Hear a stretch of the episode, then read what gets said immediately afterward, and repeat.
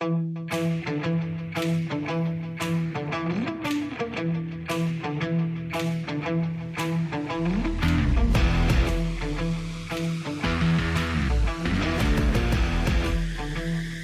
everybody, another Step Outside podcast. Coming to you right now.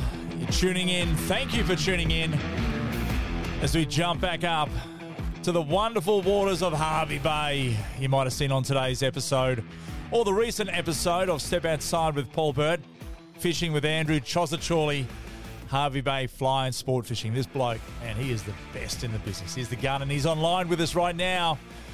Hello, mate. How are you, buddy? Good, mate. Great to be back again. Ah, mate, thank you for your time. I tell you what, it has been an absolute interesting start to 2022. You'd have to agree. Oh, it has, mate. It's blowing five million knots up here today. It is howling southeaster.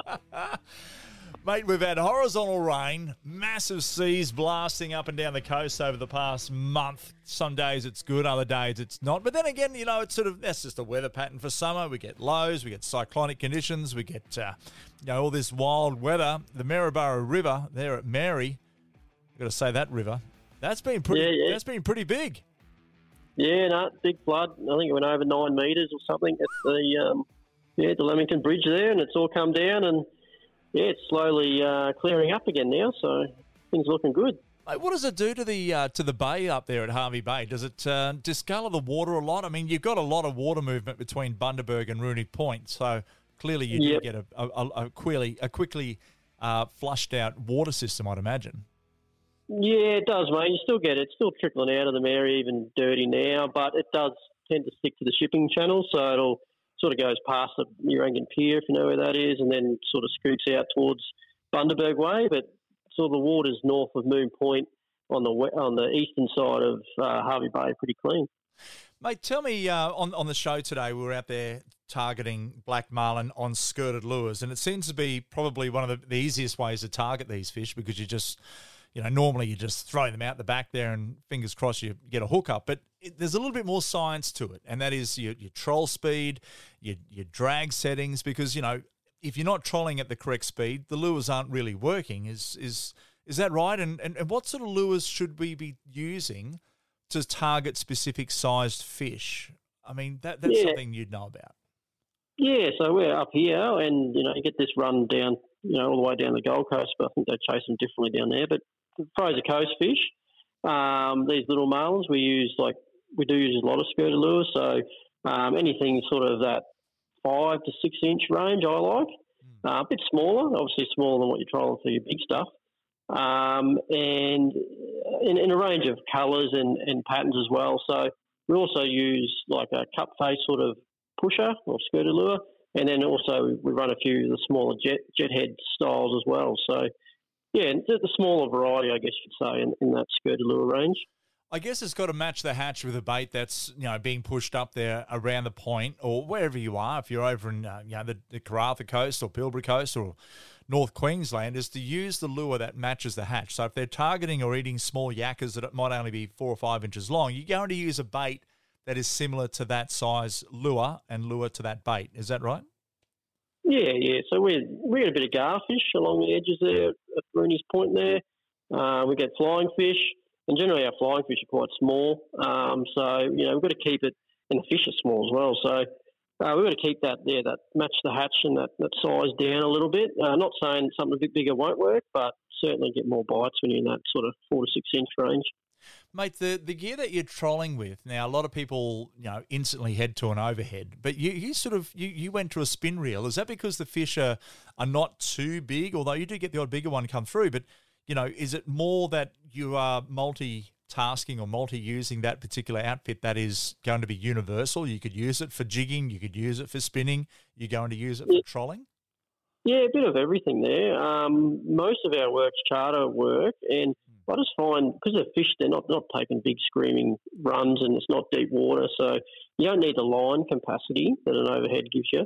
Yeah. Um, and also, I found that the, our client base, a lot of them have never used overheads, Okay. and they just they can get themselves in trouble pretty quickly um, with that. And we're trying to make it, you know, the, for the novice angler as easy as possible. So everyone's used a spinning reel. Um, so uh, we stick to that to that style, and we also we've got some dedicated outfits which have mono on them, obviously for the for the marlins, and then we still use the spinning reels for that.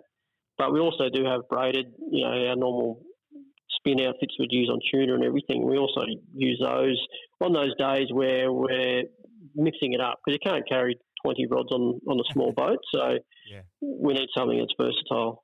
Mate, the Saragosa uh, reels, the you know, 8,000, 10,000, etc., they, they really are a workhorse of a reel from Shimano. Uh, mate, hard, hard to kill them uh, and very tough yep. and durable.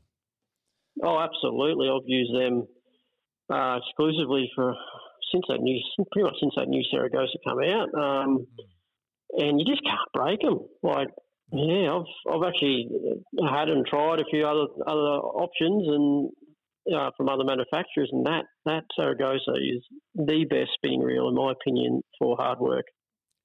And it's the price point's pretty much bang on as well compared to a say a Stella or Twin Power. Is that you know the Saragosa is that middle of the field, um, and definitely affordable for for a reel that's going to give you the, the hard yards that, that's required. I've got a 20,000, well, I've got a, a 10,000 as well, but the, the 20,000 we take out to Wreck Reef out in the middle of the ocean. And that thing there, you're spinning up wahoo, you're spinning up big yellowfin tuna and all this sort of stuff, like crazy stuff, and then big dogtooth tuna. And, mate, the real, you, this is for the last few years. Now, the only service, I'll, I'll tell everyone at home, the only service I do is a bit of CRC when I, t- I take the spool off I spin the reel, spin the handle, and I spray CRC or WD-40 onto the onto the the, uh, the the neck of the spline that comes out as it goes up and down, goes back in, and I'm ready for next year. That, that's that's all I've done with this thing. I haven't put any grease inside it, but it still feels super smooth. Mind you, I'm only using it, you know, a few times a year when I do these big trips, but it's getting an absolute ball tearing of a workout during those times. They're a good reel. Yeah, no, perfect reel. Great for great for anybody um, yeah, they're just yeah, I can't say enough about them. They're just yeah, they're the reel to buy. I mean, I was looking for a spinning reel um, that's you know snapper sort of size class fish to GTs or whatever, even bigger. That's the reel. Mate, tell me about the uh, you use braid on that reel. Um, how does it go with the rod that you're matching? What are you putting on to say? What are you running? Like an eight thousand Saragosa, I'd imagine, or ten? Yeah, so for, for, we've got two different outfits there. So dedicated um, trolling marlin sort of uh, outfit. We're running um, either eight, eight or fifteen kilo mono on them. Uh, eight kilo, eight kilo on the six thousand, and we're just running a um, a grappler, uh, seven foot grappler PE three, I think, because we use that rod for our braided work outside the marlin season. So I'm just running that. It's a pretty basic setup yep. um, with eight kilo, and then the uh, other ones on the eight and ten thousand, I think we have the the next grappler up.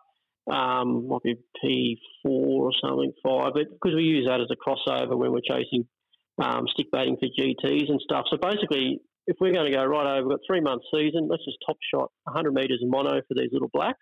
Yeah, and that's that's the way we're fishing them. Wow, and that's it. So you just uh, and 100 meters is enough to stop that. I mean, you know, we're talking fish around. What what's the bigger black marlin that you get off Rooney Point inside the bay? 20, 30, 40 um, kilos? Yeah, big ones that size. But also, we've got probably, you know, 200 metres of braid as backing there. So just 100 metres of mono top shot just to get that uh, shock absorption out of the mono. Yep. Um, and that, that's plenty. That's plenty enough for our fish anyway.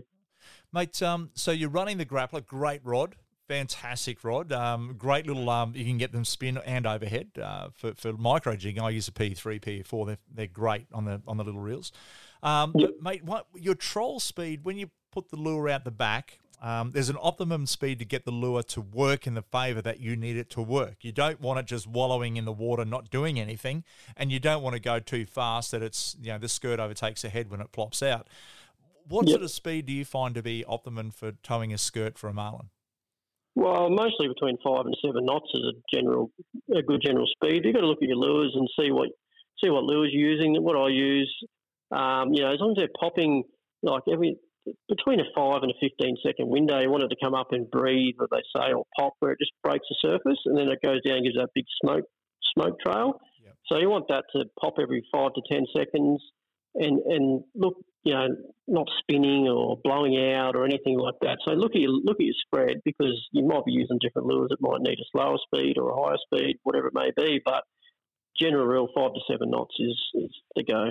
And I guess it also also depends on conditions. Like if you've got a bit of chop, bit of wind, it's you know, like you said, it's blowing a hell of hell of a lot up there at the moment. Is that if you if yeah. you're out there and there's a bit of chop pushing through, is you may have to slow down a bit because if you go too fast coming down the crest of a wave, then clearly you know the lure's going to not perform to its best. It's going to you know fall out of the water, so to speak, and that happens. So the, the skirt overtakes yep. the head. You know they they trip around themselves. But mate, when you do hook up, uh, do you have a drag set to a heavier side of things? Given we're using spinning reels, not a lever drag that has a preset drag on strike.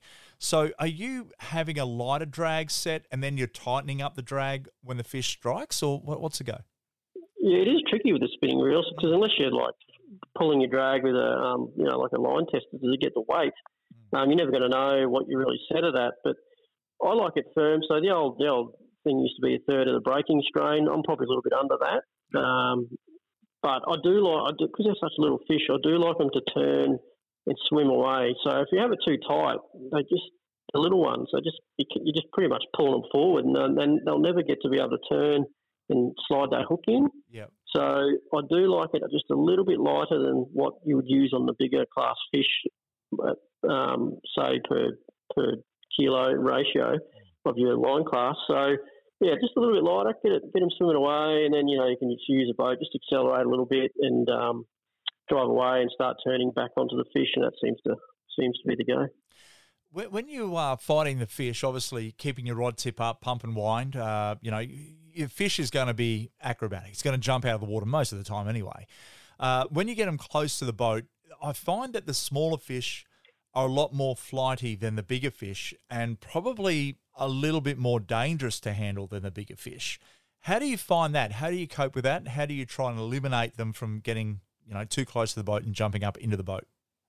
Yeah, well, basically, um, when they are a bit close to the boat, the harder you pull, the harder they'll kind of pull yep. uh, a fair bit. So we we try to just go a little bit gentle on, on the fish and keep the boat in, in gear. So when you do get it alongside, you're pulling, you're sort of pulling on the fish, and it's sort of tending want to go down more than it wants to go up. So when you do get the fish alongside, and you get that wrap on the leader, make sure it's in gear. That's probably the number one thing because you know I've had it myself in plenty of situations where I don't have anyone on board but myself and the and the, and the client, where I've had the dead boat the fish because it's just come in quickly all of a sudden, and you do find yourself in a little bit of trouble in that situation. Um, dead boating and leadering a, a little marlin can be quite dangerous. Yeah, I've seen them. Uh, I've had them jump through the riggers uh, and get caught up through the rigger, and then you know fall back into the water. But then you've got to try and untwine your uh, your rod around the uh, the line of the rigger. But it, it's a bit of a pain. But uh, obviously, the bigger fish can create a fair bit of a drama there as well, particularly when they jump in the boat. Mate, um, you get one up beside the boat. Uh, you grab the bill. You're using a glove. Clearly, you need a glove for these. Um, what's what's the deal then? You dehook. You swim the fish and release. Yep. Yeah, pretty much. So basically, you want yeah the boat's still in gear when you got the fish. Keep the boat in gear all the time. Um, one thing you'll be mindful of is the shark situation. What's going on there? Um, look at the sounder. Make sure there's no no big toothy sitting right under the boat. Last thing you want to be doing is hanging onto a marlin with a shark on the other end. So you've got to be a little bit mindful of that. So quicker the better on all situations. And if it is super sharky, um, you know, and you feel it's safe the safest practice is to actually get the fish out of the water for yourself. Um, you know, you've got to look after yourself before the fish in some situations. You can't lose a hand for the sake of saving a fish. True. So you know we've had we've had plenty of situations where we've just had a small fish. We've just had to grab it in because you can lift them in quite easily. Not like a big fish where you're dragging over the gunnel or anything. It, yep. You can get two people and lift it comfortably, get the hook out really quick, and then just get it back as soon as you can. Um, and if there is a shark under the boat when all that's happening, it's a good idea. Like it only takes a few seconds to go 50, 100 metres, just gun the boat and get away from danger, basically, and then yeah. get him back in the water really quick and, and swim him, send him away. Mate, do you think do you think marlin can see colours, or I mean, because colours of the rainbow are found within the skirted lures. I mean, you know, you you've got your oilies, you've got your, your ice creams, you've got uh, you know, your lumos, and all these other different mm. colours. I mean, do, you, do is there a specific colour range that you like to use that the fish would Wow, we've caught them on everything from pink to the Lumo, chartreuse to black. And wow. I, am still a little bit not sure about colours, to be honest. um, yeah, everyone has their favourite colour, but if that's the lure you put out, that's what you're going to catch all your fish on. So yeah, true. Um, I think on different days, different conditions, it's good to have a couple of different colours in the spread. Um, there's no point having a spread of all the same lure. So you know, we we we like that that um, black. I forget what it's called. It, um, it's a darker colour in the Pakula range, but also yeah, your black magic um, that's the oily. one. Is that the oily one? It's a, like a real yeah, it might dark, be the oily one. It's dark purple. Dark yeah, it's got that nice yeah. sort of shine to it when you turn it to the right. Um, that, yeah, yeah, that's that's perfect. I'm a big fan of that purpley colour. That's yeah. that's a good one. And obviously, anything bright, your chartreuse, lumos, whatever, those type of colours, something like that in the spread's always going to be good the leader you're attaching your lure to, are you running um, obviously a fluorocarbon or Jinkai? Uh, what are you running to, to, you know for these smaller black marlin? Are you you sort of pushing around the eighty to hundred pound or a bit, little bit more on the yep. heavier leader? Yep, hundred pounds good. Um, you can run hundred, like they're not leader shy at all, but um, hundred pound or more between 100 150 pound is good uh, for for leader. Uh, the heavier you go, the, obviously you catch a, you get a big one on, and you, you're not going to get rubbed off. And if you catch multiple fish, you don't have to, you know, start repairing um, leaders and that sort of thing. So, hundred pounds good, and then from the that's on your lure sort of to your um, to your snap swivel, and then from there on you'd be running. I run like sixty um, for, on the rod end, and because you know if you've got to get a big one and gets a bit dangerous, unless you've got that sixty there, you can usually break that off if you need to yeah. quite easily. And you might lose your lure or whatever, but if, if things go pear shaped, you need some give somewhere in the system, um, and then it'll go to your to your fifteen kilo mono. And of course, your hook. I mean, your hook. What are you running? Like an SL nine or or eleven or something, or what's the size hook that you're running? Yeah, so it's about nine o hook. Um, for if you're using SL12. If you want to, yeah. a lot of people change the hooks on their lures because they, you know, they're all just the nature of the beast. They go blunt when they've done a couple of hundred k's getting trolled around the place. Yeah. Um, so you got to hook sharpness is is probably one of the most crucial things with these little black marlins. So always have a hook sharpener on board somewhere so you can uh, sharpen your hooks, and, and you need to check your hooks probably every hour or so just to make sure that you know there's a lot of stuff that goes on when you're dragging steel through the water, you get electrolysis yep. um, effect happening, and that bluntens them, and you get just water pressure blunting the, the point of the hook. So check them all the time, make sure they're sharp. Um, it doesn't take long just to run run one in every now and then, just check it, put it out, because that could be the difference between you know a fish and, and not not landing a fish. And that's the thing, electrolysis when you when you are running lures through the water with the stainless steel hooks in particular, is that you do get that the tip comes off, particularly with chemically sharpened hooks as well, even if you're snapper fishing or live baiting or anything like that. Is check your, the tip of the hook because surprisingly, if the hooks, even if it's good quality, is the tip can become so blunt. It might feel sharp, but it's not hook sharp. But it, yeah, and, you know, and and that's a big thing. A lot of people don't understand. They think, "Well, my hook, I just put it on," but two hours later, you might be needing to give it a bit of a sharpen. Some people actually put lead, uh, wrap a little bit of lead around the, the shank of the hook as well. Whether that detracts yeah. away from you know, the electrolysis moves to that, like you do on a on a um, sacrificial anode of a boat. I'm not entirely yeah, sure, mm, but it's a you know there's, yeah. there's a lot of that that really it makes sense, um, you know, if you know what you're doing, to uh, to to add those little extras to make sure you got a hook that is sharp, mate. Um, yep. if if you're getting your, your fish is taking the run, it's it's jumping out of the water. Are you a big fan of of keeping the rod tip always bent by just continuing to wind? Because we're talking about customers who may have, like you said, a lot of people haven't used a, an overhead. They're running an egg beater, but I mean, I always say to my young fellow when he's c- catching a marlin, particularly when he's first started out. I said, mate, just keep winding, don't stop. Your drag's going to play against you uh, in, in the way that the fish will run. But if you just keep winding, that means you're always going to have a loaded rod tip. And when he jumps up, you know, you're going to stay connected. Is that something you do or you, you go yeah. against that? What do you do?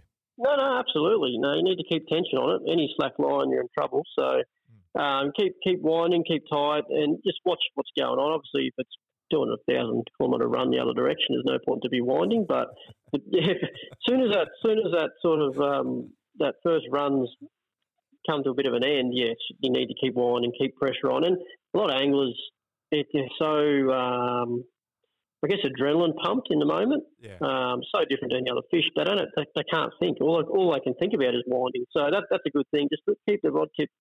Got to keep the rod bent because once a, when the rod's bent, you know there's pressure. So if you have a straight rod tip and the fish jumps, you can often get that slack line very quickly. So keep it bent. Um, if it's your first fish, try to keep it a little bit low, maybe pull it to the side a bit so it's bending but not allowing the fish to want to jump.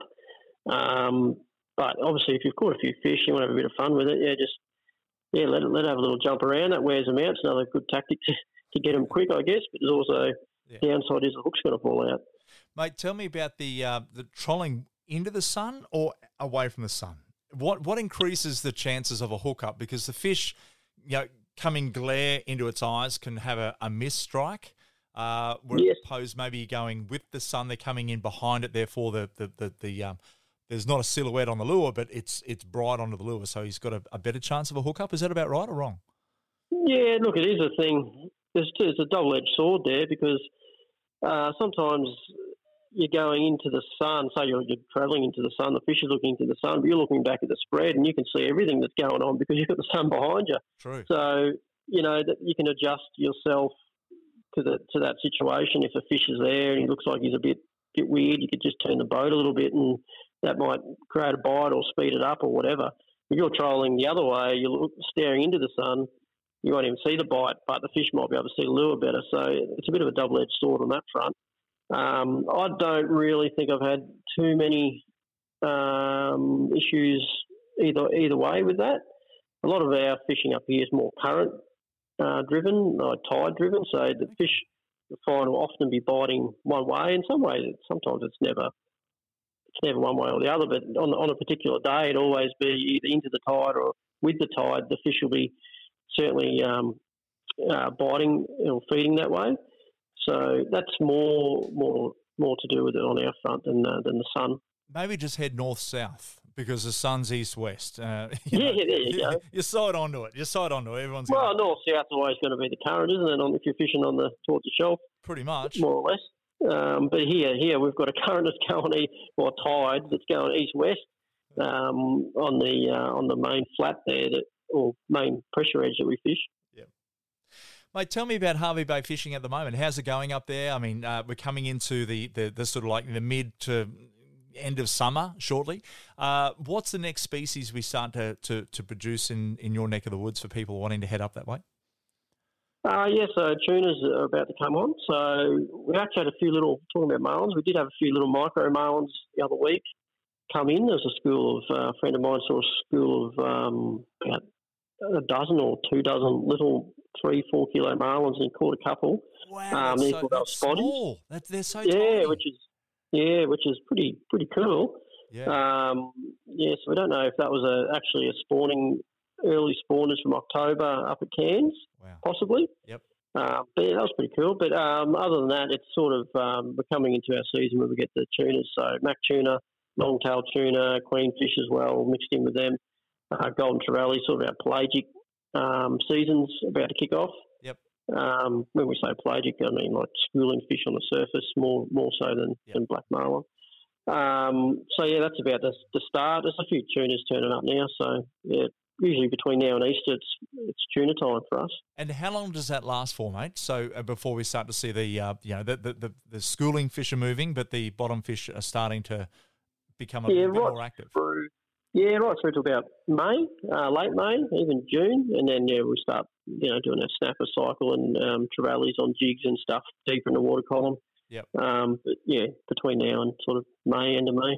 Yeah, cool, man. I'll tell you what, it's going to be a it's a it's a favourable spot up there because you got sport fishing action, which is you know what you target. Then you've got jigging action, which is what you guys do, and then you've got uh, live baiting as well. It's another option that you guys offer. There's so many different yep. opportunities for an angler to fulfill the bucket list all in one spot. Yeah, yeah. No, we, we tend to cover a lot of different ranges. We don't have a style that we sort of force upon people. We just do what what's going to work on the day, more or less. And and some people just want to, you know, they want to go and chase a few reefies. That's fine. If they, you know, want to chase pelagics, that's fine. They want to do it on fly. That's, you know, we we try to cater for everyone, so it's good. Good on you, mate. Hey, Choz, thanks for your time today, Matty, on our podcast. Greatly appreciated. I'm, I'm sure uh, a lot of people out there learned something from our chat on the topic of trolling skirted lures for marlin today because it, it is something that a lot of people can do and not just for marlin they can put the skirts out there for the dolphin fish or anything but it gives them an idea of the rigs they can use you don't need an overhead for these you know the smaller to average size fish you can get away with something that's comfortable and if the angler is comfortable then it makes the experience a lot more beneficial towards the end of the day Yep, absolutely, and just get out and uh, give it a go. There's plenty of online information, and yeah, just and, and game fishing clubs too. That's another um, you know thing that people forget about. So yeah, get out there and give it a crack.